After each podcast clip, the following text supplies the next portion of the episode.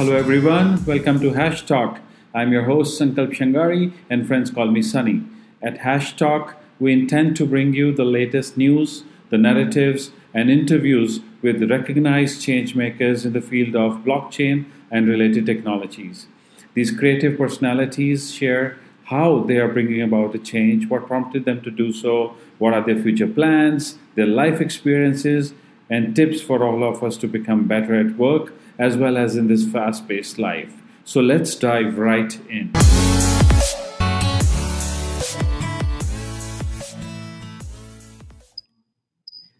everyone, we have Nischal Shetty today, a very exciting day. Nischal is one of our first guests from India, and he is the CEO of WazirX, one of the leading and most trusted crypto exchanges in India. Nischal has also been a leading voice to bring some positive crypto regulations out of India, and very active on enlightening and educating the entire crypto industry in India. Without much ado, let's hear directly from Nischal. Nischal, welcome. How are you today? Hey Sankalp, I'm good, and thanks for having me on the podcast. Good to be here. And I think things are going interesting in the whole crypto space right now, globally, and it's even more interesting in India. So I would love to talk more about it and let everyone know what's happening in India, and we can also discuss crypto in general. Beautiful, excellent, Nischal. I think all our listeners would want to start and know who is Nischal Shetty, what's his background, where is he coming from, and why blockchain? Absolutely. So I have sort of a long history, but I'll keep it short. I started out as a software engineer way back in 2007, and worked in a couple of companies. One of them was a startup, and that's when the whole startup bug, I would say, bit me, and I wanted to build something on my own. So I built a social media management product called Crowdfire, which I launched in 2012, and this really, went viral when we launched, and over the period of the next 5 to 6 years, we signed up over 20 million users on Crowdfire. It's a global product, so we had users from all around the world using it, and that's how my whole startup journey began. Ended up raising $2.5 million in capital from VCs, and scaling it further. Grew the team, and it kept growing. But in between, I don't know how much you guys are in the whole social media space, but companies in the social media space started changing their APIs. And as a social media management product, we were dependent on these APIs from these companies. And when these changes started happening, it started affecting our business. And that's when, for me, a little bit of background. Before this, I had already known about blockchain and crypto. In fact, I had known about Bitcoin way back in the early days, probably late 2009 or 2010. And but I was never, into it. It was more of I knew the technology. I knew what was happening in the space. In fact, I was one of the early users of many of the wallets that exist today. Right, probably in the first few months of their launch, I've used them. All the popular wallets in the Bitcoin space. So while I knew this, when the whole API problem started happening with my company Crowdfire, I realized the whole power that centralization has over the ecosystem. And when companies grow big, their mission changes from being one of collaborative to being more focused on their revenues rather than the ecosystem. And we've seen this play out over the years. Any large company you see, they start with bringing all the developers into an ecosystem and growing themselves and the developers. But when they reach a point where they have to focus on revenues, they sort of forget the developer ecosystem around them. This is where my biggest motivation to get into, blockchain, the whole concept of decentralization at the core emerged. And I'd been finding ways to get into this. I knew about this and I knew this is next what we want to do. We didn't have a product or an idea to work on. Then in late 2017, when the whole bull run started, I saw a lot of people around me investing in crypto in India. And the biggest problem all of them faced was there was not a product which gave them easy access to cryptos. It used to take days for people to buy Bitcoin back then using their fiat. So I said, why not build an exchange for the Indian audience, with the whole focus being that we'll get you into crypto from fiat within a few minutes, not like days and hours. And that's how we launched WazirX. And it's been about, 17-18 months since we launched. And the journey has been, I don't know how to put it, but I think this is probably the new normal in crypto, where every day is different and unexpected stuff comes in from either the government or the ecosystem. But nevertheless, it's a interesting journey until now. We've been growing rapidly despite all the uncertainties in India around crypto.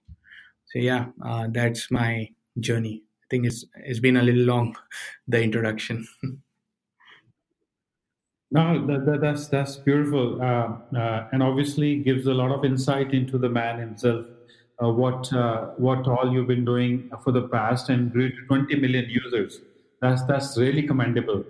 Why WazirX? The first thing that comes to mind. When I heard WazirX, and I keep on hearing WazirX every now and then, is the movie Wazir in India. So where did this name originate? Yeah, so the thing is, we when we were launching this, we had some internal working name, as just a crypto exchange or something. We called it internally. When we were searching for the name, the first thing that I noticed in the whole crypto ecosystem was that every name started with either a bit or a coin or something. So I wanted us to build something, name something differently. The second requirement was that how do we, since we were building an exchange, and the idea was that this would be the most the best product for you to trade in and to enter crypto and to exit. We looked into the whole, the game of chess. And when you look at it, the most important piece there, which can move any way, any direction, is the queen piece. And the queen piece is called Wazir in Hindi. That's the language in India. So we said, if you're building an exchange, we'd rather build it like the queen piece in chess, which can play any move, because that's what traders and investors want. And that's how we named it Wazir, and the X stands for exchange. So it became WazirX. Ah, great. And you said you started this 18 months ago. How has the journey been so far? We had a very interesting pre-launch. What happened is, before we even completed the building of the initial product, we had just started the whole development. We decided that instead of completing it and then launching, we would do a pre-launch event. So we announced our launch. We put out a simple blog post and a couple of tweets that I put out saying that we are going to launch WazirX soon. And we said we would be giving away our tokens, our initial set of tokens, to our users for free, just for signing up, which we have our exchange token called WRX. The idea was that if early adopters who try a product, I've always believed this personally, that while founders and teams can build a great product and launch it, I believe that the number one way for a product to grow is its user base, the initial set of users. They make or break the product. If you get the right kind of users using you initially, they can actually help you grow your product. And the best way to reward them in the whole crypto ecosystem is to give them your tokens, not charge them, not do an ICO in the beginning, which was happening at the time when we launched. I didn't want to get money from them. I think them using our product in the beginning was the biggest thing they could do for us. So why not give them your tokens for free? And that's how we started our journey, where we said we will give away our WRX tokens to the early adopters. And this surprisingly just made us go viral in India, I would say. When we announced this, I remember within the first week, we saw about 40,000 signups without anything. It's just this one announcement I made. And we had a landing page where you could sign up. It just, went viral out here.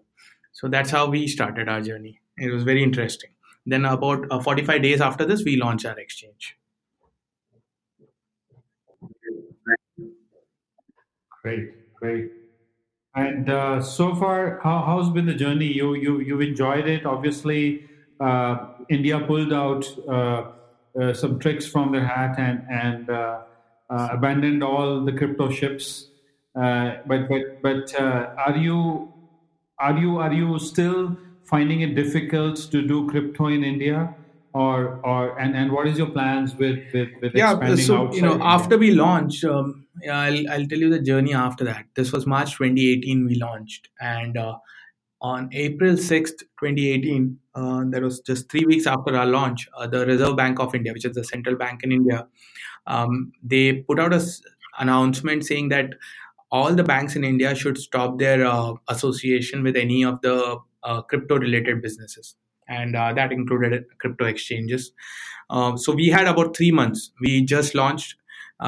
In 3 weeks, we see this circular, and our whole business dependent on the whole banking channels for accepting fiat and allowing withdrawals of fiat to people.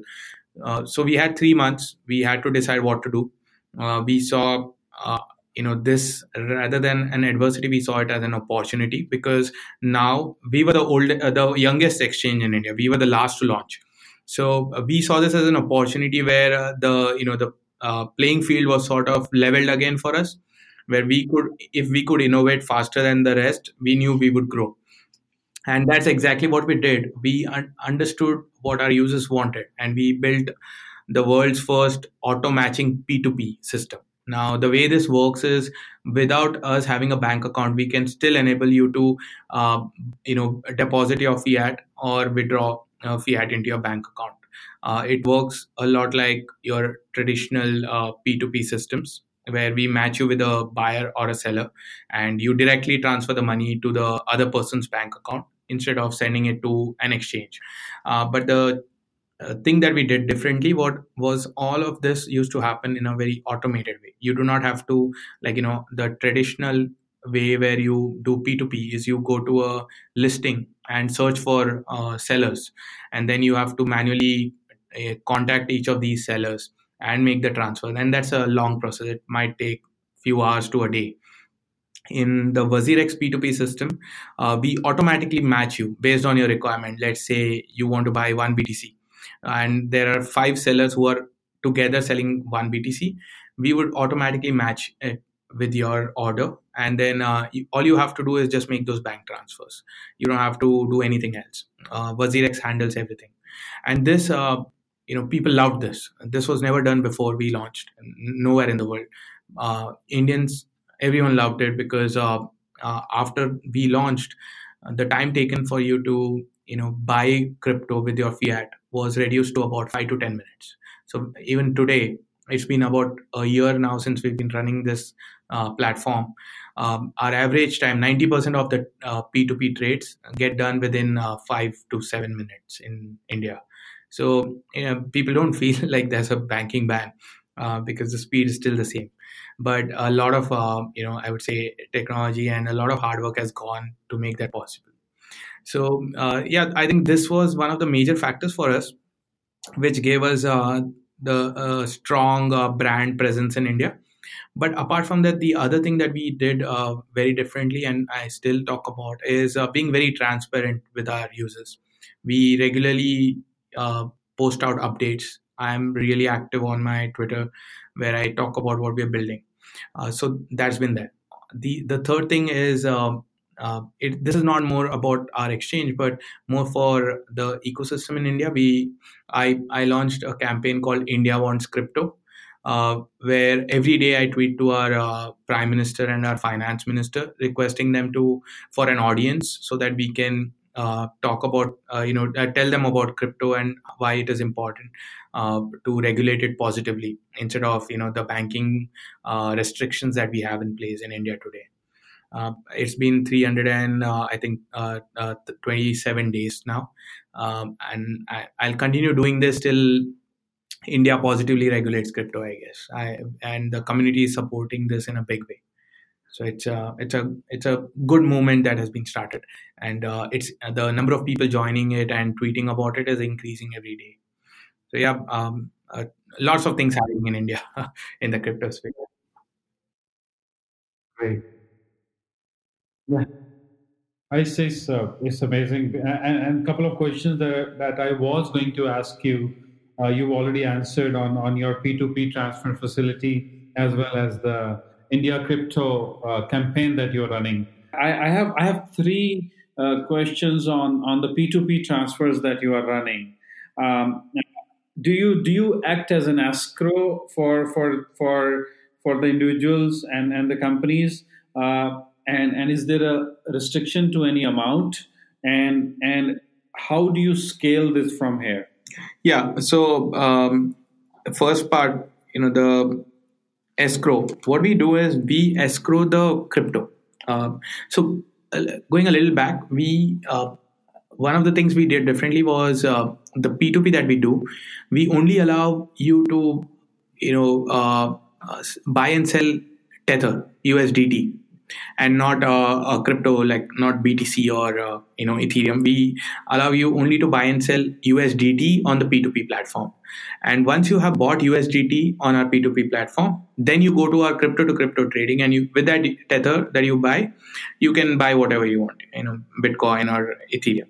The way this, the benefit of this is that the price fluctuations are at a minimum because Tether being a stable coin, there's not a lot of price fluctuation, and that helps us complete the trades, with minimum cancellation from either the buyer or the seller. Now, when this trade happens, we lock the tether of the seller, so the buyer can, without any worries, transfer the money from the buyer's bank account to the seller's bank account. And once the seller tells us that they've received the money, this escrowed tether that we have, we transfer it to the buyer's WazirX wallet. So that's how the whole system works. The amount restrictions. Yeah, so currently you can buy any amount, but what we've done is there's a maximum transaction limit per transaction, but there's no limit on the number of transactions you can do in a day or the amount of P2P trades you can do. It's as much as you want. The per transaction is about $1,500. This we are looking at ways to increase this. It's not a trivial problem to solve, though, because of a lot of banking restrictions in India, because there are these transfer restrictions in India on how much you can transfer in a day to another account. But but there's no overall limit. There's just a transaction limit that we place, but you can buy as much as you want. The third question that you asked is scaling. How do we scale it from here? While it's working great in India, but we're trying to constantly improve it. One of the things that we are working on now is how to increase the whole per transaction limit, what I told you. It's a very interesting problem to solve, and we think it's solvable. So from an India point of view, we're solving for that. The second thing that we are working on is how do you scale the same technology, the P2P technology that we have globally.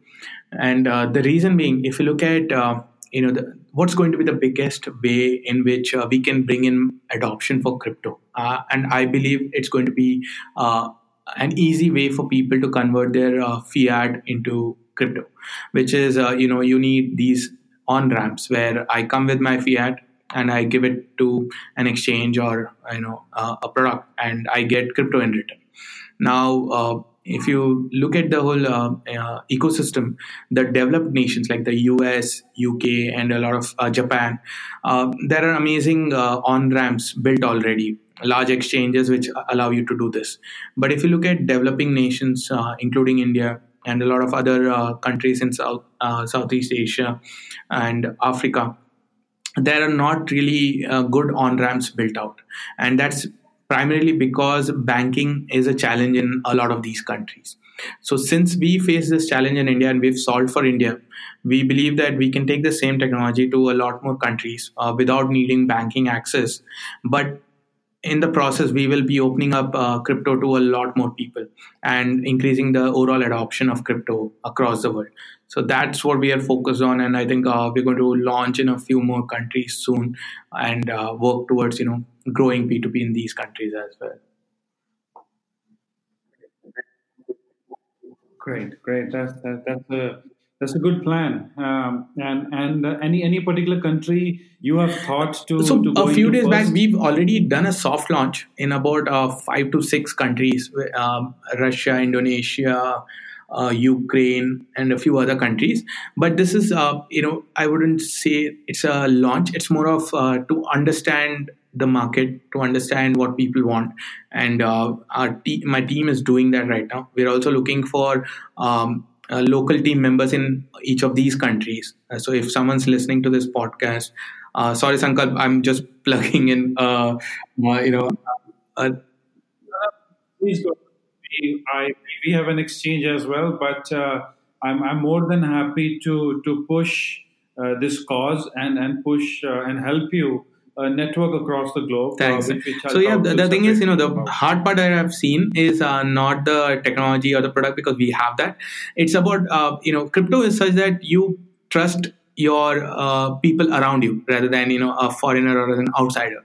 So if we want to help with the whole fiat to crypto in different countries, we need people from those countries to, join us and help us in this cause. So yeah, I think we're looking for the right people in each of these countries. That's the, I would say biggest barrier for me, at least personally right now. So yeah, that's about it. But I think we all need to solve this. You as everyone has to solve this whole problem of on-ramps. I don't know if you are in the on-ramp business, but in general, I think on-ramps is neglected due to the hard regulatory conditions across the world. But if everyone shies away from it, then adoption will never happen. So yeah, I'm looking at that part. At least me and my team, we are focused on the crypto adoption from a fiat to crypto point of view. That's great. We recently launched fiat on-ramps in 2 currencies and 4 more coming very soon. And I know how painful that has been. We're also launching a card solution next week.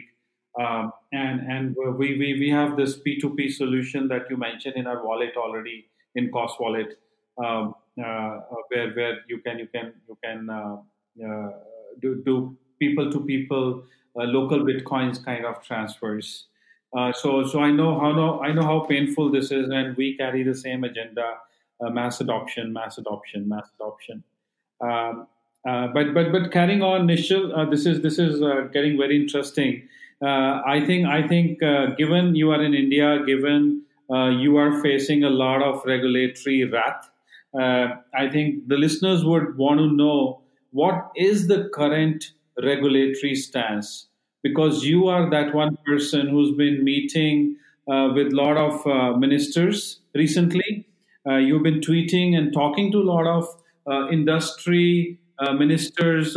Recently you met the NASCOM guys and MP Mr. Rajiv, and obviously you have been in the thick and thin of this. So what is your take, or what is the factual situation of crypto in India today, and how do you think the ministers and the government is taking this? Yeah, so it's a very in India, I think it's very similar to how it is in the rest of the world where crypto is not yet regulated. The government hasn't come up with anything positive or negative about crypto. They're still watching what to do in the sector. And but what has happened in India, which is far worse than rest of the other countries, is our central bank, took a step ahead in a negative direction where they prevented any crypto business from having bank accounts. So that is the biggest negative in India. Then the Indian government had set up a committee in December 2017, to come up with some recommendations on crypto, so that our leaders, the elected representatives, can go through these reports and then take a call whether how to regulate crypto. Now, this committee came up with the whole report about 2 to 3 months ago, and the problem with that report is it takes a very myopic approach on what crypto is. It only talks about crypto as a currency or as a payment instrument, and completely avoids the whole use cases of crypto apart from payments. For example, it does not talk about crypto being used as an asset or as a utility or anything else. It just talks about crypto as a payment, and when they look at crypto as a payment, they see it as a competitor to the INR. And when you start seeing something as a competitor to the INR is the Indian rupee, the problem that crops up is that developing countries like India and a lot of other countries will rigorously protect their INR, their fiat, because it's important to the economy, obviously. And so what has happened is the report has taken a negative view of crypto, because they see it as a competitor to fiat. And because of this, the report suggests a complete ban on cryptocurrency in India, because they are afraid that if crypto is allowed in India, then it will someday probably replace the INR or destabilize the economy and all that stuff. When I read this report, I was just surprised that the direction that has gone into. And the problem is that the committee that made this report has not contacted or spoken to any of us, none of the ecosystems, and a lot of these stuff in that report is picked up from media news and stuff. It's not even they've not spoken to the community. I'll give you a simple example. The report talks about a ban in China. And I think, everyone knows about a ban in China. But when you talk to people in China, when you actually understand what is happening in China, China has not really banned cryptocurrencies. They are in a similar situation where banking access does not exist. But you can absolutely do OTCs. You can do P2P in China. You are not, there's no one who's been, termed a criminal in China for holding cryptocurrencies, or that people have to be afraid of the government, putting them behind bars. So it's not a ban. Similarly, but in India, this report tells that there's a ban in China, so we should also ban it. We should punish people. They even recommend a 10-year jail sentence for holding cryptocurrencies. And when this report came out, a lot of people started getting paranoid. They thought that this is the law, but honestly, that's just a report, and it's a suggestion which will now be probably read by our leaders. Now, we as a community, our objective is to ensure that our leaders get the right viewpoints from the community as well, because if we do not talk, then this report becomes the holy grail of crypto in India, and we cannot see that happen, because it only provides one phase of crypto, which is payments. So what I'm doing right now with a few others from the community is trying to meet as many leaders as possible. That's the objective, that meet as many leaders, tell them about crypto if they do not know about it, tell them about all the use cases, all the possibilities, and explain to them how India, being a technology country, like historically we've grown and thrived as a technologically enabled nation. I think ignoring, banning, or not getting involved with crypto will be detrimental to the growth of our nation. And we have so many talented people in India, So, and everyone's into technology. Virtually everyone out here knows and understands technology. So I think denying access to crypto technology, crypto opportunities to Indians will be detrimental to our growth. And I'm doing this.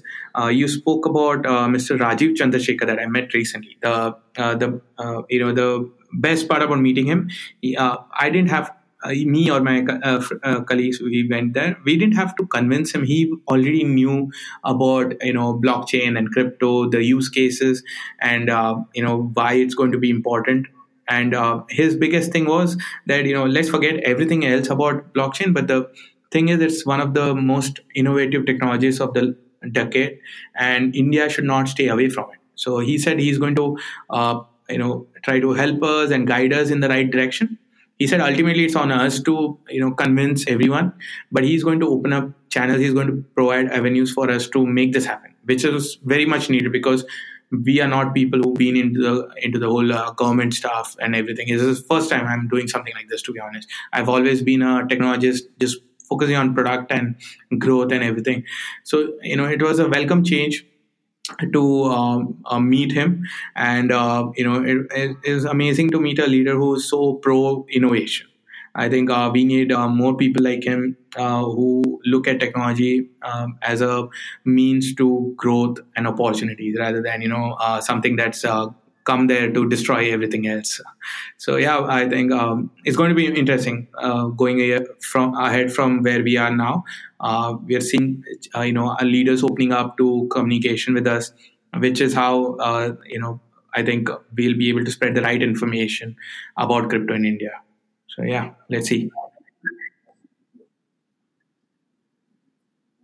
I think that's really amazing coming from him, and what you're saying, that he's always already aware of what are the use cases of blockchain and how blockchain could lead the way. And I've always said, when China working on their own digital currencies, and corporates, non-sovereigns coming up with their own stable coins and currencies, Rwanda even working on it, Venezuela, Argentina, Swiss franc, everybody working on their own currencies. We are just being left behind again. And it's a pity when almost, I would say, obviously, I don't know the exact numbers, but 25-30% of the entire blockchain tech is still happening in India. And new companies like yourself, new people like you and me, Indians, coming up and pushing the case. Matic, for example, or other exchanges for that matter, doing so very well in this space, and we could easily lead this race. We have proven that with the likes of Paytms and MobiQuicks and Freecharges and Swiggys of the world. And I think blockchain and AI could be much, much bigger than that. But like anything else, you need government support. And I think this is where government can also make their mark towards a very progressive environment, a progressive thinking, technology-oriented message that could go out. And I think all this, you are doing a commendable job. Every day we see a post from you. We are all with you in this. So this is really great. Well done. Thanks. And yeah, I agree with everything that you're saying. Like, there are some amazing projects coming out of India. Matic being one of those, which has done really well. And, come to think of it, all of this that you spoke about is happening despite such harsh regulatory environment. So imagine what happens if, the Indian government listens to us and I would say encourages rather than being, not supportive right now. But if they start encouraging people, I think, a lot more projects are going to come out of India in the blockchain space, and a lot more innovation will happen for the ecosystem in general. So, yeah, I think I'm hoping the same, that let's hope the Indian government hears us out, hears the community out, and, gets into blockchain and crypto rather than staying away from it. Right, yeah. Now. This is the crucial time look at NPCI to get involved rather than... And the payment systems, UPIs and Beams of the world. I think we have done very well as a fintech environment in India. In fact, if you go around, and I know you travel just like me, the Indian fintech system is so far ahead of the world. And I think we could do the same in blockchain and AI. And I think that is when you raise Crowdfire. Coming back to Crowdfire, Nischal, how was the experience? And when the APIs were pulled by other giants, What was your biggest learning from that venture? I think most of what I learned in my initial years was all thanks to my work on Crowdfire. I learned how to scale up product globally, how to build an amazing world-class product. But the experience of APIs being pulled and changed, that taught me that you can build on top of others, but the whole centralization. Eventually, the problem is that when these platforms that you build on top of, when they have to monetize themselves, and because ultimately their businesses, they have to give returns to their shareholders, they'll do whatever it takes to make revenue. And at that time, people who build on top of their platforms are the last priorities for them. I mean, they only care about revenues, they'll care about their user base, but they will never care about the developer ecosystem. And time and again, we've seen this. You look back in history, there's always cases of products getting cut off from the platforms they build on top of. Now, the only way to prevent this is to build on top of decentralized systems. You build any product today on top of a decentralized system.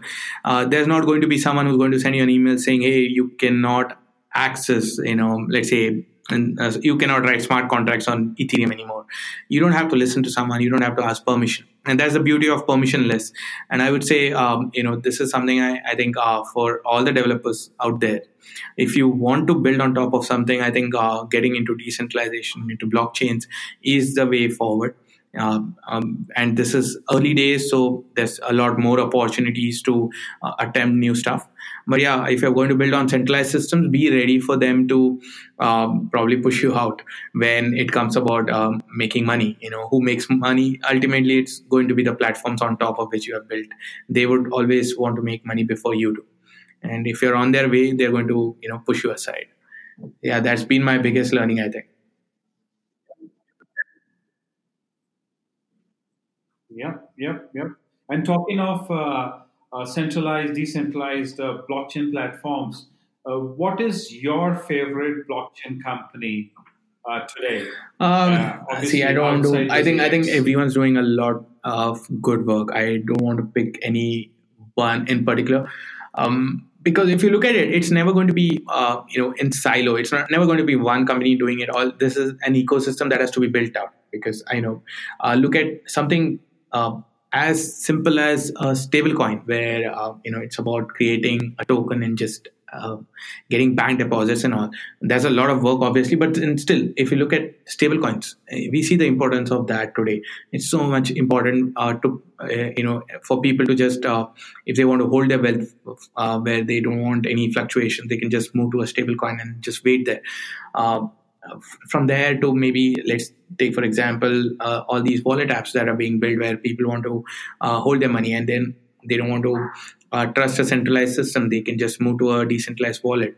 I think everything in this ecosystem, everything is like those building blocks. You cannot pick one block over the other because everything else crumples down.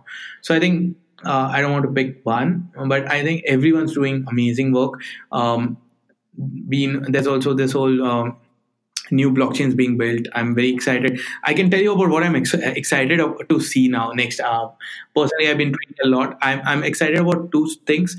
Of course, there's this whole is one of them decentralized enough, like Libra. I'm excited about Libra, not so much from a decentralization point of view, but more from an adoption point of view, more from an awareness point of view. If Libra comes in, suddenly you go from a blockchain being probably niche or, for a particular section of the world today to everyone in the world. And that will be possible if Libra just, happens. And hopefully it happens next year. The second one is the blockchain by the Telegram blockchain, Ton, T-O-N. I think that's going to be the other thing that I'm very excited about, because Telegram has a huge community of crypto enthusiasts. All day they're spending on Telegram. So if Telegram comes up with an amazing blockchain solution and finds a use case, there's a greater chance of adoption, mass adoption over there as well. I think I'm very excited about these two. Apart from all the scaling layer 2 solutions being built, there's a lot of them. But these two, I think I'm very excited about. They have mass adoption at the core of what they're building right now.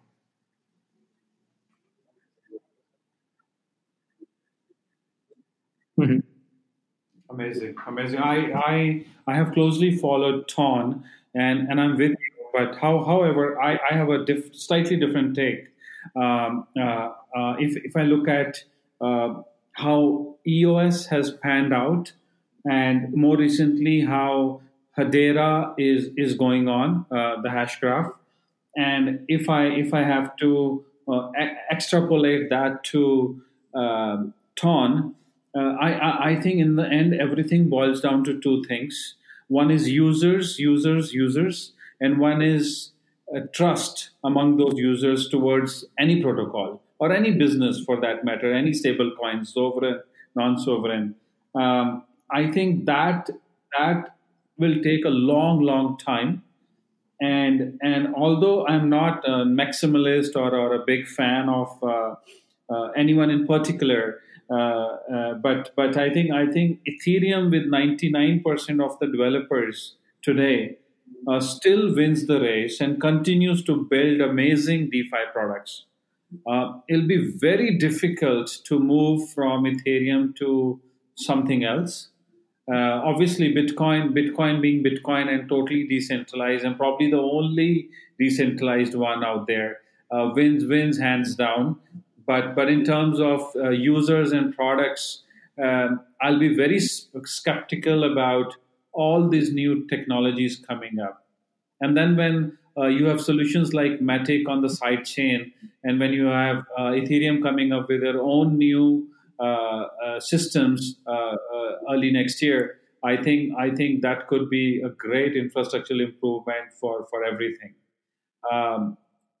Well, never say never. We'll see how this all pans out. I hear you. I think if you look at the whole, if new blockchains, the only purpose is to, let's say, beat Ethereum or build a better Ethereum, I don't think that's going to happen. I think the better Ethereum is going to be Ethereum itself.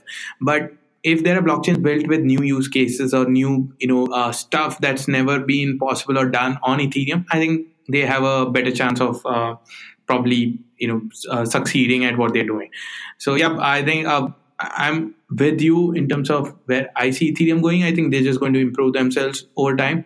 And I don't personally believe that I can build a new blockchain saying that Ethereum gives you X transactions per second and this new blockchain gives you 10X, so you should move. No one's going to move. But I think if I can tell you that you can do ABC on Ethereum, but on this new blockchain you can do DEF, then probably those very developers who have built on Ethereum are going to build new products and stuff for this new blockchain. So something like that is where I see growth for the ecosystem happening. Yeah. Fair enough. So talking of Ethereum and Bitcoin and so many blockchains, what is your price prediction for Bitcoin in the next 6 months and the next 12 months? I think I'll be the last person to give price predictions. But I think if you look at a long-term view, I think 6 months to 12 months, whatever it's, I don't look at 6 to 12 months, but if I look at a few years down the line, I think if you just hold Bitcoin or hodl long enough, we're going to see it cross $100,000. I'm pretty sure about that. I don't want to put up a timeline to it, but rather than a timeline, if you are about price, that is, then just hodl till it reaches 100K and forget all the blips and peaks and stuff in between. It's just things that happen on the way to final destination. So I'm looking at 100K personally. When, I don't know, but I know it will happen. Let's see when it happens. That'll be amazing. Even if that happens in 3 years, 5 years, or even 10 years, we're looking at a 10x return from here. Yes, exactly. And no other asset today can give you that. Absolutely. And I that's a good point. No other asset. I think all of this is in comparison to what exists. You know, what are our alternatives? What are our choices that we can make where we want to get in a 10x return? I think personally, if there are these startup investments you could do, but not everyone gets access. Today, anywhere in the world, if someone can invest in a 10x stuff and 10x asset class, I think that's going to be Bitcoin. So, I think in opportunity, it's equal opportunities for anyone anywhere in the world to invest in a 10x asset class. That's going to be Bitcoin. So, I'm looking at 10x myself. Absolutely, and we are humans. We're all greedy, and even if you look today, the biggest use case of blockchain and Bitcoin is speculation for the last 10 years. That's not necessarily a bad thing, because most of the new tech and new things start that way with human greed until they become so popular and so prevalent that they become the technology of the day. Or for all this might be the perfect use case. You look at gold, you look at any asset. Most of these assets are driven by speculation or demand and supply. Yeah, probably that's how Bitcoin is headed, and I think I don't see anything wrong in that. To be honest, I think it's a good thing.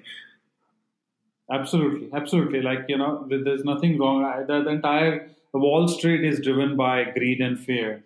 So exactly. Nothing wrong with that. So who's? I know you're very active on Twitter, and a lot of people love you on Twitter. But who is your favorite Twitter person? I think there are a lot of them, but if I was to pick one, so my favorites keep changing with time and situations. First it used to be Gary V. I think he's an amazing motivational person. So when I initial days of my starting up and stuff, I used to listen to a lot of his videos and I read his tweets and all. I still do. So it started with him, and then eventually, gradually, as I progressed into this, it's become I would say Naval Ravikant. I think his thought process and everything is bang on. And now since I've gotten into blockchain, I've been reading or hearing a lot from. Balaji, he was a CTO of Coinbase before, and I think whoever is listening, they should hear his podcast.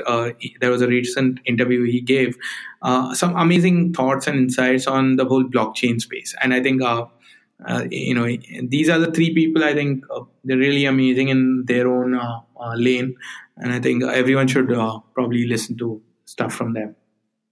I must tell my listeners that Naval Ravikant is my favorite, all-time favorite.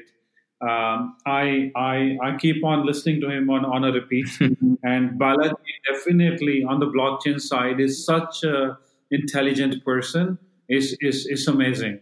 And what he's done with Earn and what he's done with Coinbase and come out and I sense he's trying to do something. He's not disclosed, obviously. But he's up to something again. Yeah, it'll be great to see what he comes up with next, and I hope he comes up with something in this space. It'll be a great addition to the ecosystem, I guess. Whatever he builds. Nischal, you've obviously had a very very fancy life in the sense that you've had extreme experiences which maketh the man. You have learned a lot, and you have been in different businesses as well on the tech side. You've definitely grown as a person. And if somebody was to let's say write a book on you, what would be the name of that book? A book about your life. I think it's too early to think of that, but. I think persistence, the title would be persistence. I think I've been good at that. When I pick something, I get after it and I want to solve it one way or the other. And that's what I've been doing with all my startups. My first startup Crowdfire was all about helping individuals and small, medium businesses grow themselves online. Now it's about helping get people from fiat to crypto, and it's not an easy journey when you start up, and it's easy to give up. So I've been persistent, and I've seen over a period of time, persistence eventually pays off if you're doing the right thing. So yeah, I think the book would just be titled Persistent, and let's see where this persistence for crypto goes. It'll be interesting. Yeah. Like they say, you continue doing something for 10 years and you're suddenly an overnight star. Absolutely. Great. Very, very good to hear that. Nischal, it's been lovely speaking with you. We want to end up this podcast with you asking me one question, and then we can go grab some online crypto beers. So I think what I would want to know, since you've been in the space as well, how do you see this? So there are two thoughts to this. Do you see this as being, the next phase of crypto as being like one bang and mass adoption? Or do you see it as like, a slow and steady, gradual way forward? And for whatever your answer is, why do you think it to be in that direction?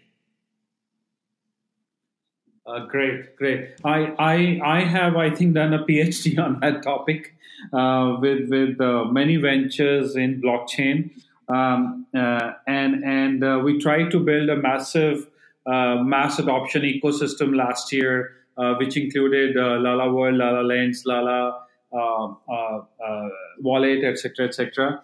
But I think we were a little bit too early in the mass adoption side of things. As I look today, I think speculation is still the biggest use case, which has enticed a lot of crypto or new crypto guys to come in.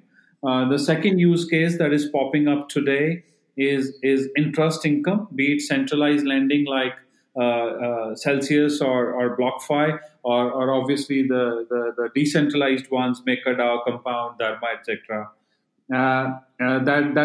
These are the only two big use cases around. Rest, everybody's trying to either build infrastructure or keeping their fingers crossed that theirs is the next use case.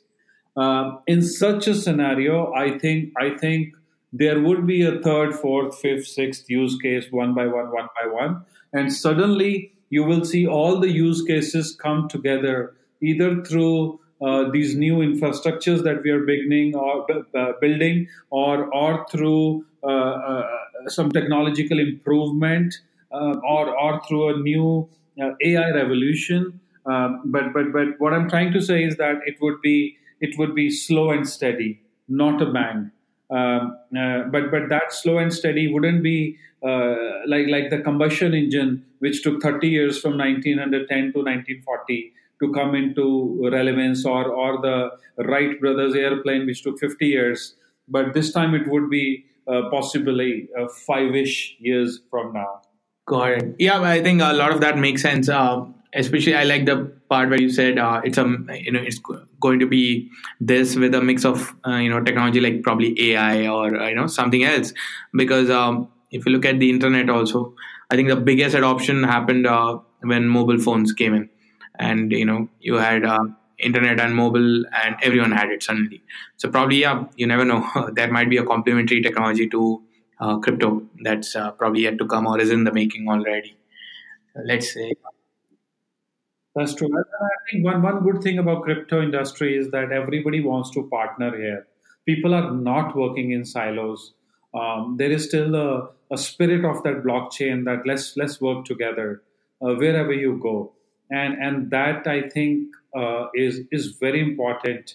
And pushing. Absolutely. Forward. I think that stems from the whole. I would say the ethos of whole decentralization, and blockchain is about inclusion rather than exclusion, and you very much see that in the entire ecosystem. I never thought of it until you just said that, but I think that's how this is because it's inclusion, not exclusion. I think everyone just inherently wants to help each other. Yeah. Nischal, thank you so much. It was amazing talking to you. I think we've recorded a record where we've recorded our longest podcast so far in season one. And the reason is because it was a very interesting conversation with you. So thank you once again, and I will talk to you soon. Looking forward to recording one again in few months when we have more halchal. For sure, Sankalp, and thanks for having me on the show. It was amazing, having this discussion with you. And yeah, let's hope to get on another one very soon. Hold up.